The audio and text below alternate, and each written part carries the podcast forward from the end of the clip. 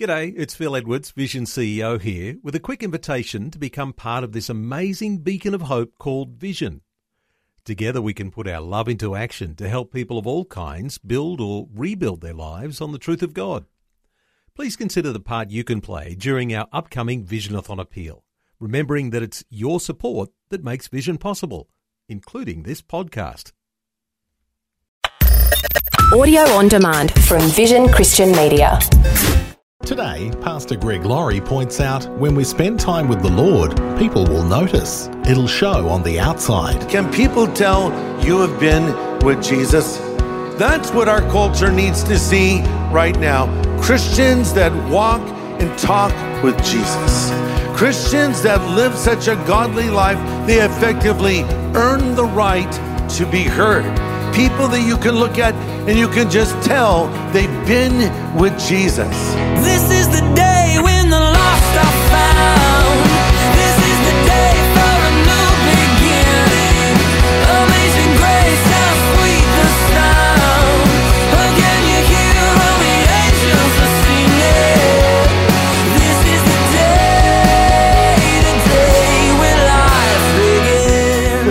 Too much time out in the sun, it's pretty easy to tell. People can see it all over our face. You got some sun, didn't you? Well, today we'll see when we spend some time with the sun, S O N, it can be just as obvious. People will wonder what's different about us.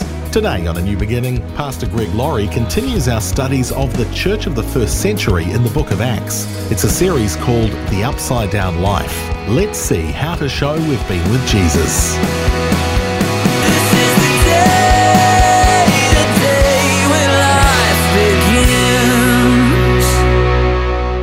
Ago, my wife and I were celebrating our 40th anniversary. And so um, I thought I have to go big or stay home. I have to get something good for her. So I went to a nice store and I bought her a nice ring and I put it in a nice box. So I was going to present it to her that night and I made a stop at a toy store to get something for one of my grandkids. And they had those little cheap mood rings. Do you remember those? And I looked at them and I thought, you know, it's kind of cool, the design. I wonder if I were to put that in the box with a nice ring, if my wife would think it's a nice ring as well. So I put it in the box with the nice ring and I presented it to her, Kathy. Happy anniversary. And I love you so much. I got you two rings. But here's the problem you can only have one. Which one do you want? She actually deliberated over it for a long time, which is alarming to me. It's like, really? I mean, this is the nice ring, and you're actually thinking maybe the mood ring? She goes, Oh, I don't know. Okay. And she picked the good ring. And then I said, Well, good news. You can keep the other one. I paid three bucks for it. It's a mood ring. But so here's the point I wanted to make packaging can make a difference. You know, when something is presented in a certain way, you might think, oh, this is a quality product. This is something that is really valuable. And so I bring this up because now in the book of Acts, we're seeing genuine believers at work. We're seeing how the Holy Spirit of God worked through the lives of the most ordinary people. If you were to sum up the book of Acts in a sentence, it would go as follows It's the Spirit of God working through the Word of God in the hearts of the people of God. And that's what our culture needs to see right now. Christians that walk and talk with Jesus. Christians that live such a godly life, they effectively earn the right to be heard. People who have been with Jesus. Can people tell you have been with Jesus? I bring this up because here in Acts chapter 4, verse 13, we read these words The members of the council were amazed when they saw the boldness of Peter and John, for they could see that they were ordinary men who had no special training, but they also recognized them as men who had been with Jesus. Being a Christian isn't trying to imitate Jesus.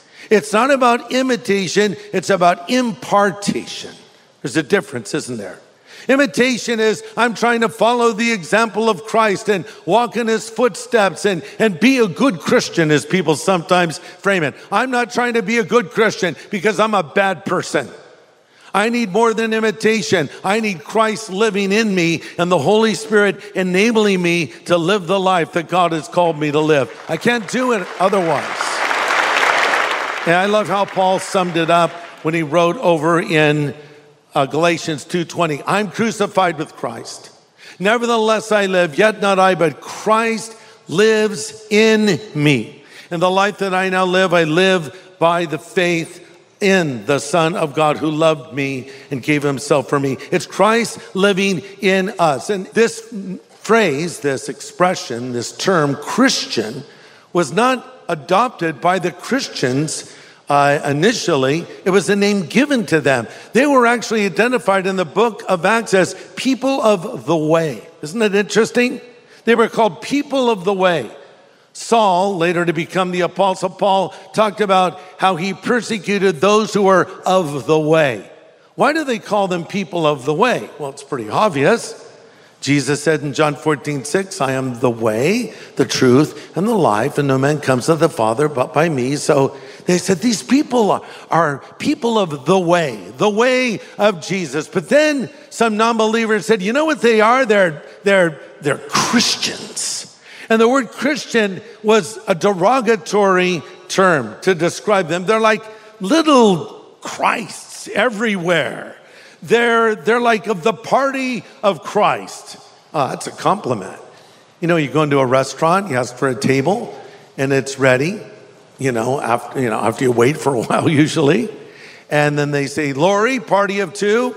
Or if you're an angry person all by yourself, bitter, party of one, whatever. So you take your seat at the table. I'm proud to be part of the party of Christ. I'm proud to be a little Christ, if you will. And by that, I mean a simple reflection of Jesus. Well, these people were walking with Jesus, and the non believers could see it, and they were observing them. And now we come to the first miracle of the early church. We don't read that the Lord said, Go to the temple by the gate beautiful, the beautiful gate. It was a special gate there in Jerusalem. And there's going to be a guy there who begs for money. I want you to raise that guy to his feet. We don't read that happen. There was no pillar of fire. There was no angelic message. Peter and John were just doing what they did. They went to the temple and prayed. And I bring this up because a lot of times miracles happen when the extraordinary invades the ordinary without an advance warning. You're just going about doing what you do as a Christian. What were they doing? Praying. That's a good thing to do.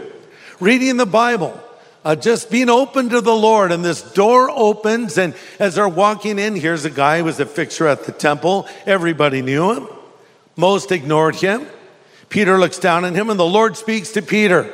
Loose paraphrase, he says, Look, buddy, I don't have any money for you, but I have something much better in the name of Jesus Christ of Nazareth, get up and walk. He grabs the guy by the hand and pulls him up. Boy, you talk about putting it on the line. You talk about betting the farm. That could have gone south very easily. He could have pulled him up and then he came crashing to the ground. But Peter had an act of faith, but then he took the next step and pulled the man up. And of course, the man was walking and leaping and praising God. And now here comes an opportunity. The focus of this story is not the miracle. It was the door that the miracle opened. It was the opportunity that was now before Peter to preach the gospel. We read in Acts 3:12 Peter saw his opportunity and addressed the people of Israel. He saw his opportunity. You're listening to A New Beginning with Pastor Greg Laurie. Today, Pastor Greg is leading our study in the book of Acts called They Had Been with Jesus. Let's continue. We need Christians today who are willing to take risks. You know, it's funny, when you're younger, you're more open to adventure, right? You're more open to trying new things. If you're a young person at an amusement park, you look at the craziest, most gnarly ride, you say, I want to go on that. And when you're older, you say, I do not want to go on that. I don't know when it happened to me. I don't know if I ever liked roller coasters, frankly. Everyone's having fun. I'm thinking, I'm hating this. I want this to be over with, especially when you get to the top of the track and you're getting ready for the drop. I, oh, oh no, why did I do this? Somewhere in my 30s, I think I just said, I don't want to go on roller coasters anymore. But here's the thing a young person, usually, not always, will take a risk, they'll try something new. When you're older, you're more cautious, you're more careful. Even going down the stairs, be careful, careful. Hold on the rail, careful, careful. You go to the restaurant at the same time, you sit in the same table, you order the same thing, and then you say, Life seems to be passing by so quickly. Life is not sped up, you've just slowed down. And you're doing the same thing, so it seems like your life is on loop. But if you change it up a little bit, it might change you a little bit. I love how Peter and John took this risk, saw this opportunity. And now, in his message, Peter unlocks a vital element in the gospel, a truth that is often overlooked. I have to say that in many messages I hear people preach, this truth, this element, this key is not in the preaching. And I think because it's not in the preaching, it's not really a complete gospel presentation. Let's see if we can find it. Acts 3:19. Peter turns to these people after giving a fantastic message about the death and resurrection of Jesus. He says, verse 19, repent therefore and be converted that your sins may be blotted out and times of refreshing may come from the presence of the Lord. Here's the missing key repentance. Repentance. People are told to believe. People are told if you believe in Jesus, he'll come into your life. That's true. People are told if you'll ask Christ to forgive you of your sins, he will. That's true. But they're not told you need to repent of your sin. What does it mean to repent? To repent means to change your direction. It's not just being sorry. Well, I'm sorry. But if you go and do it again, are you really sorry? Well, I cried. Well, tears don't mean you're really sorry. You can cry chopping onions. The Bible says godly sorrow produces repentance. In other words, if you're really sorry, you'll be sorry enough to stop. Repentance means you turn. Go in the opposite direction of where you were going before. And here's the problem I think there's a lot of people out there that say, I'm a Christian, but they've never repented of their sin. They're still living in sin. And this is the problem.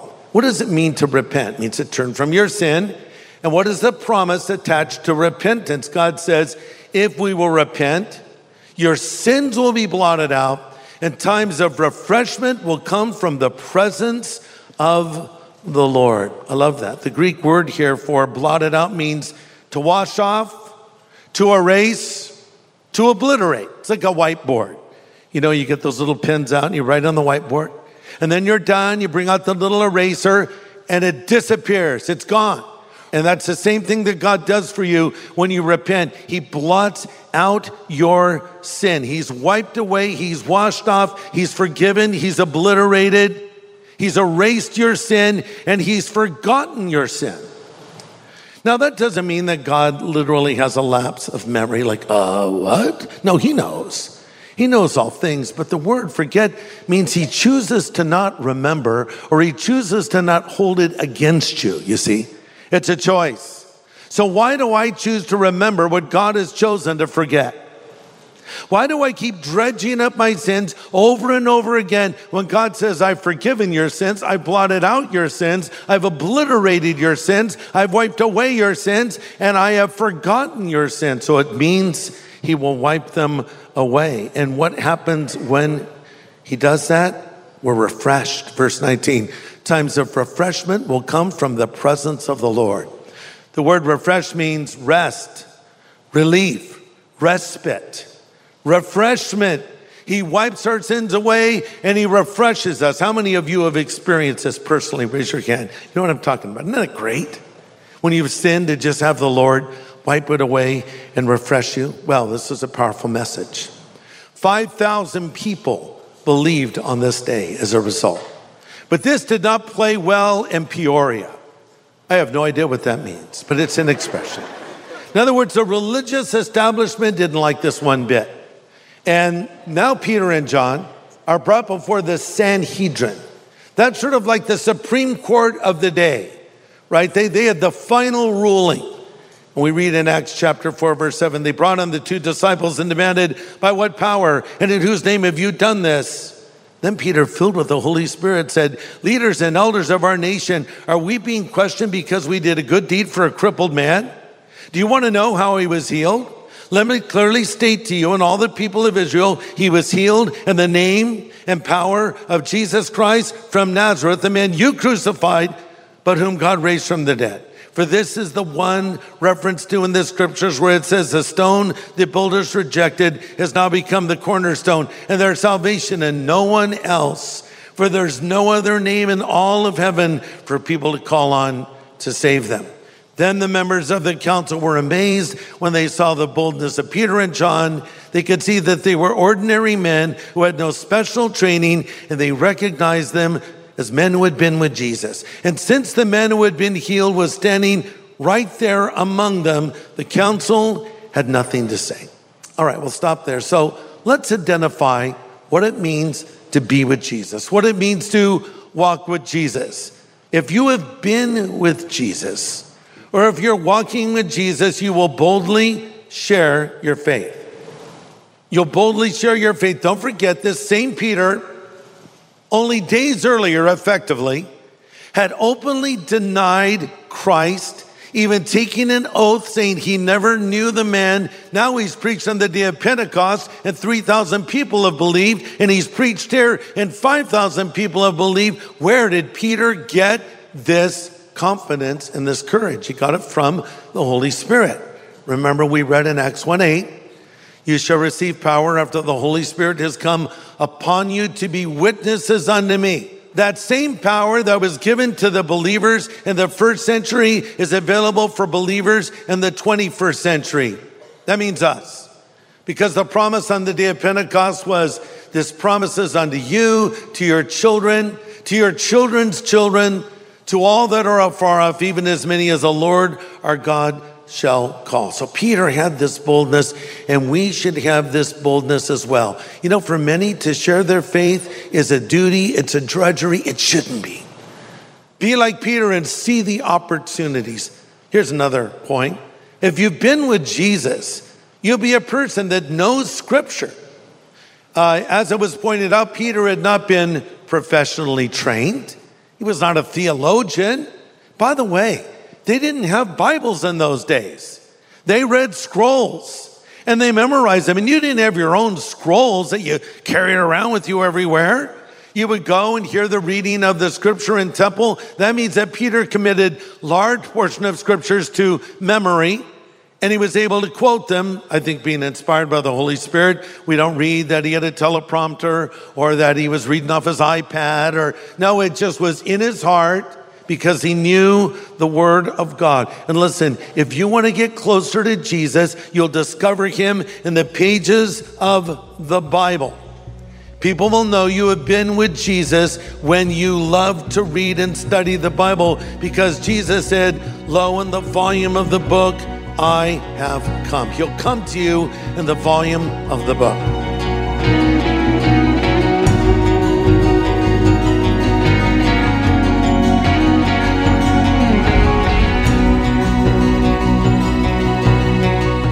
Pastor Greg Laurie pointing out the characteristics of believers who have been with Jesus.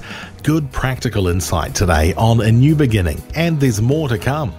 Next time, Pastor Greg brings us more insight on the characteristics that will be evident in our lives when we're walking closely with Jesus. Hope you can join us.